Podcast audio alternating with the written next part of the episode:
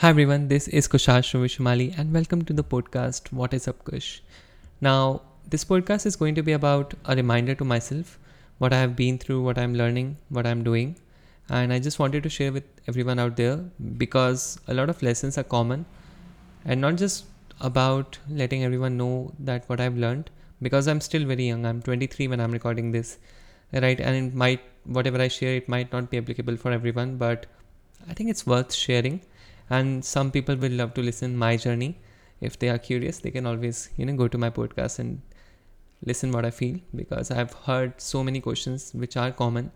And I thought that something like a podcast will help me not being redundant with so many messages, right?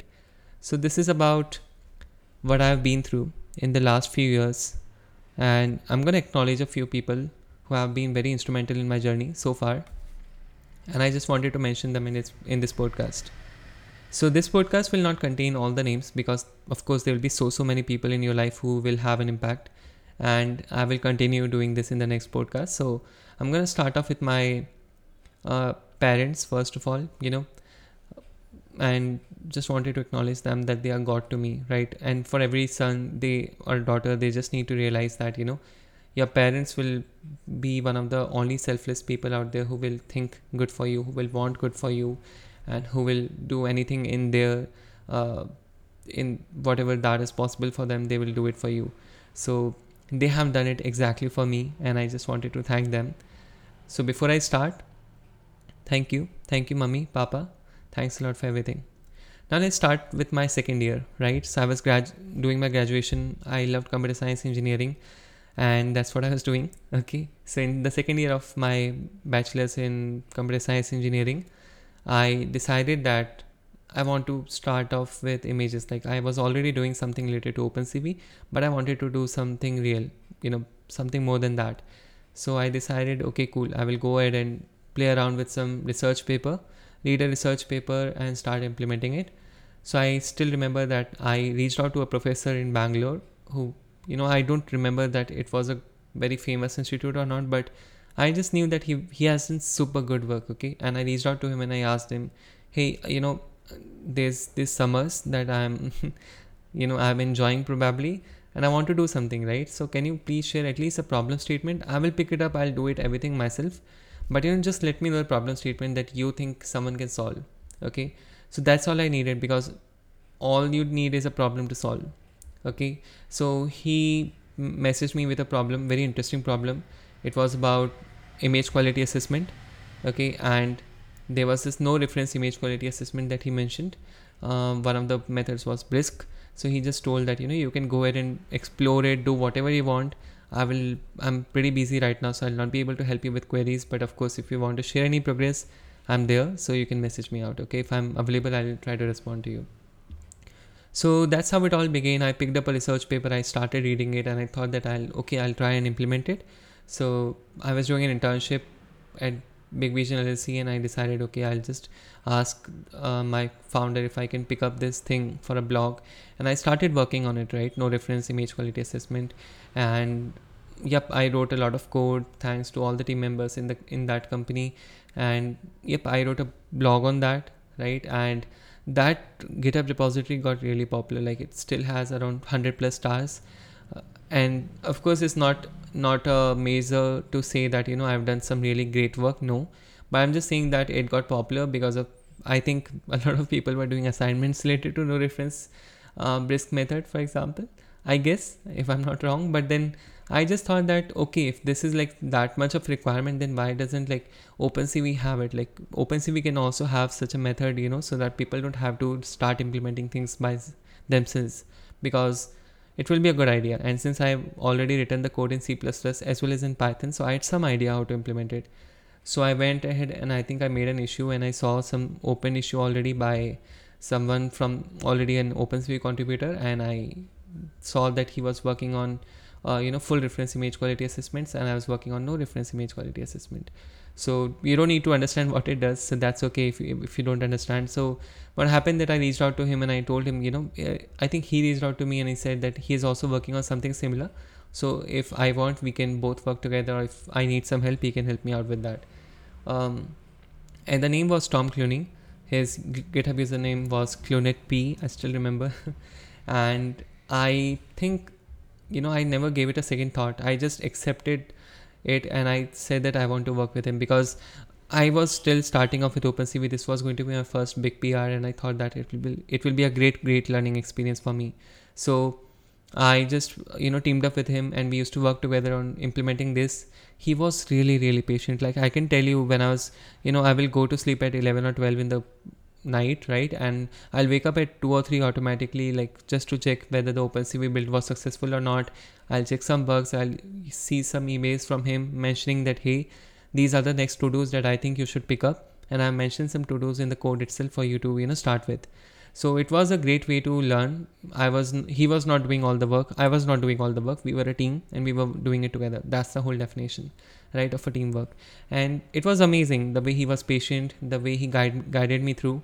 And the reason why I appreciate him a lot is not just because he was my teammate in this project, but also because this was my first exposure to the way you should implement things, right? You should always take care of different platforms the like people will use OpenCV on. For example, Raspberry Pi, for example, Arduino, uh, for example, Linux sixty-four bit, thirty-two bit systems, Windows, Mac O S. And these are different systems because these sometimes there are different compilers, there are different, um, you know, D-type bits allocated for that. Like for example, it can be integers, four bytes for on some system, it can be eight bytes on some other system, just one example, right?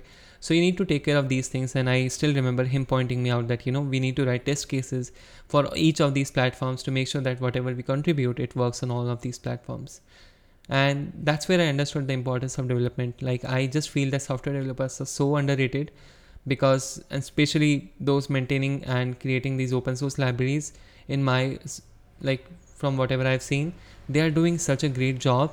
And although there are some, some people are earning from it, some people are not, that's something like, let's keep it, you know, apart for now, but the kind of impact they have had in the whole A I, for example, let's deep learning, machine learning to be specific.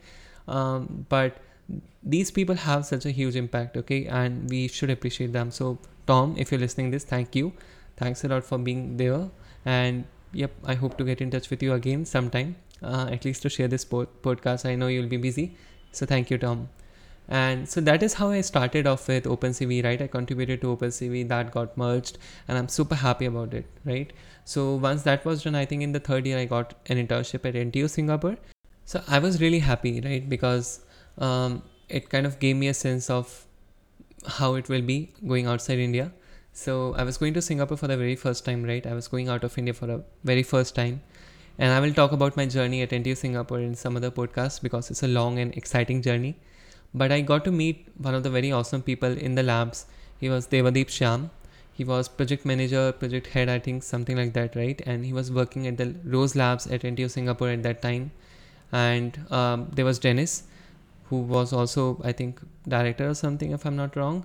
And they were like super helpful, right? Whatever the task I was given with, they will understand that I'm an intern and I'm just starting off with things.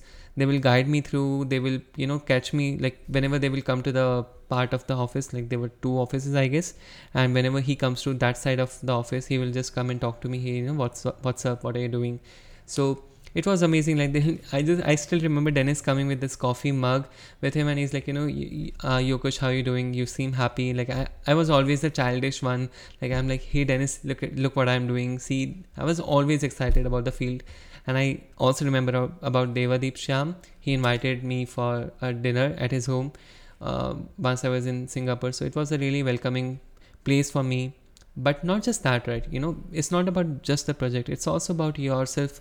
yourself and your lifestyle, that sometimes going out of your comfortability area, if you go from, let's say, for me, going outside India was really a struggle, right? And I still remember me learning a lot of things about lifestyle, you know, importance of being very disciplined, importance of being very uh, confident about what you're doing, at least, like, you know, you don't have to be correct always, but it's really important that you trust yourself, you believe in yourself. And these things, uh, so the people of Singapore are really disciplined, okay? Very first thing. You will see them focusing on their health. You will see them focusing on their jobs. You will see them being very patriotic about their nation. And there are no crimes, for example. And it was amazing to see the way everyone at Singapore lived. So it was, I think, really heartwarming for me, and I enjoyed being there. Um, so Devadeep Shyam, sir, if you're listening this, I used to call him sir, so I'll still prefer that. So Deva sir, if you're listening to this podcast, thank you. Thank you for being there in the journey. And I, I recently got in touch with him, and he's the same person. Like, he's super excited about um, whatever he is doing, and he is super motivating. So Deva sir, thank you for everything. And Dennis, thanks to you as well for being an awesome director. Now, so the very, you know, very important thing that I kind of missed out working at N T U Singapore was that there was, there was a person in the team, whatever I would do, he will come up in the presentation and say that, hey, I removed these layers, I removed these many things from the network to, you know, make it faster. That was just one part of it, okay? There was other fusions that he was doing, which I don't want to mention now, but he mentioned TensorRT, okay? He he was using TensorRT to optimize the models. Now that, that kind of fascinated me, because I was working so hard on my models, and there's this guy who comes up and says that, you know, I removed these layers because they were not contributing enough to the model. And without any like significant loss in the accuracy, he was able to boost the performance by a good enough, you know, margin. And it was amazing, because I was like, that makes sense, right? You cannot put a camera on the traffic light and say that, hey, it's going to take one hour for you to predict something, because you need real-time results. It, it's a camera. It's, if it's going to predict some accident for you, it's going to tell you that somebody is uh, somebody is hurt. Then you need to know immediately, right? After one hour, what will what will you do? Like, that's just a news, right? That's not that's not an important information anymore. It's a news. So it was really important that you take care of performance, and that's what I learned. So when I came back to my institute, I decided that I'll, you know, focus on development, because that's something I was really looking forward to do. I wanted to make sure that everything is optimized, that I can do optimization, that I can understand how things work in the backend of these open source libraries like PyTorch, right? So that's where I started. I reached out to one of the persons in Facebook who was uh, probably the one of the lead developers in the PyTorch C plus plus frontend A P I, LibTorch, right? Will Feng. And I reached out to him and I told him, hey, I want to contribute to PyTorch. Hey, I want to look at the PyTorch source code. I want to understand it, because I'm really fascinated, right? I'm I'm really excited for it. So, you know, I can totally understand him being one of the maintainers and him being super occupied, uh, you know, with so many things going on. But like LibTorch was not enough popular at that point of time that, you know, it was not even that stable. I will say that there were so many features which were still going in, and he was super occupied, and he was always, always responsive. Not just responsive, he was really helpful. He will be very patient with whatever he will tell me, right? And it was amazing, because um, every time I will, you know, make some slides, I'll make sure that his time is not wasted. So I'll make some slides, what I've learned by going through some source code, and I'll share it with him, and I'll get some feedback, you know, what I can do better. And that taught me a lot of things, not just about PyTorch, okay? It's really important that you help people, but helping the right people is something you can't decide, right? He is the right person to help. He is not the right person to help. I think it was a calculated risk from him, uh, from his side. You know, I can understand that he might also feel that, you know, he spent a lot of time helping me out, and I'm ho- I'm really hoping that he's happy with it. But Will Feng was there in this whole journey. Like, I will, of course, be, you know, make a separate podcast on, about my PyTorch journey so far. But he was instrumental, like, not just for PyTorch. When I joined Nvidia, when I went to the U S, I met him. He was there in Santa Clara for some work, and I he came to meet me and the whole PyTorch team at Nvidia. Uh, it was amazing. Meeting him was a, I don't know, kind of meeting your, you know, favorite person in the whole community. It was amazing. So that's something that has motivated me. So Will Feng, thank you for being an awesome person. Thank you for being a motivation. Thank you for listening to me. It's amazing. Like, you're one of the best people around. And whenever I think of, you know, when I need some help and I want to share something what I'm doing, so he is one of the persons that I always get in touch with and talk to him about whatever I'm doing. So thank you, Will. Um, I want to limit this video to fifteen or, you know, sixteen, seventeen minutes, because I don't want to go further, and uh, it should be a fifteen minute walk for you while you're listening to this podcast. So I hope that you enjoyed listening. I know that there's so much information that is really personal to me, as in, like, why will you be interested? Who helped me out, right? I understand. But then uh, the lesson that I learned was always acknowledge whoever helped you out. And I decided that I'll acknowledge here, because it's a part of my journey, and there's so many people who talk to me about it. So uh, I wanted to post it online so that they can just hear it out, um, because, you know, every time I'm writing a message, that will be redundant for me as well. So I hope if you're listening to this, please, if you think that somebody helped you out, go ahead and acknowledge them. I cannot tell you, even though like there are people who are very kind, who don't care about whether you thank them or not, but go ahead and thank them, okay? Go ahead and let them know that you helped them. Sorry, you got helped for sure. And make sure that you help them out by letting them know that you feel good about it, and don't disappoint them. Let them know what you feel about it. And yep, I hope you enjoyed listening to this podcast. Thank you for sticking around. Uh, there are exciting episodes going to come. I'm not sure whether I'm going to do it daily or not, but I hope that you will enjoy the series. And take care, stay healthy, stay happy, keep doing what you love. And yep, I hope you find your passion, so that, you know, motivates you a lot to keep working hard. So take care, everyone. Bye-bye. Thank you.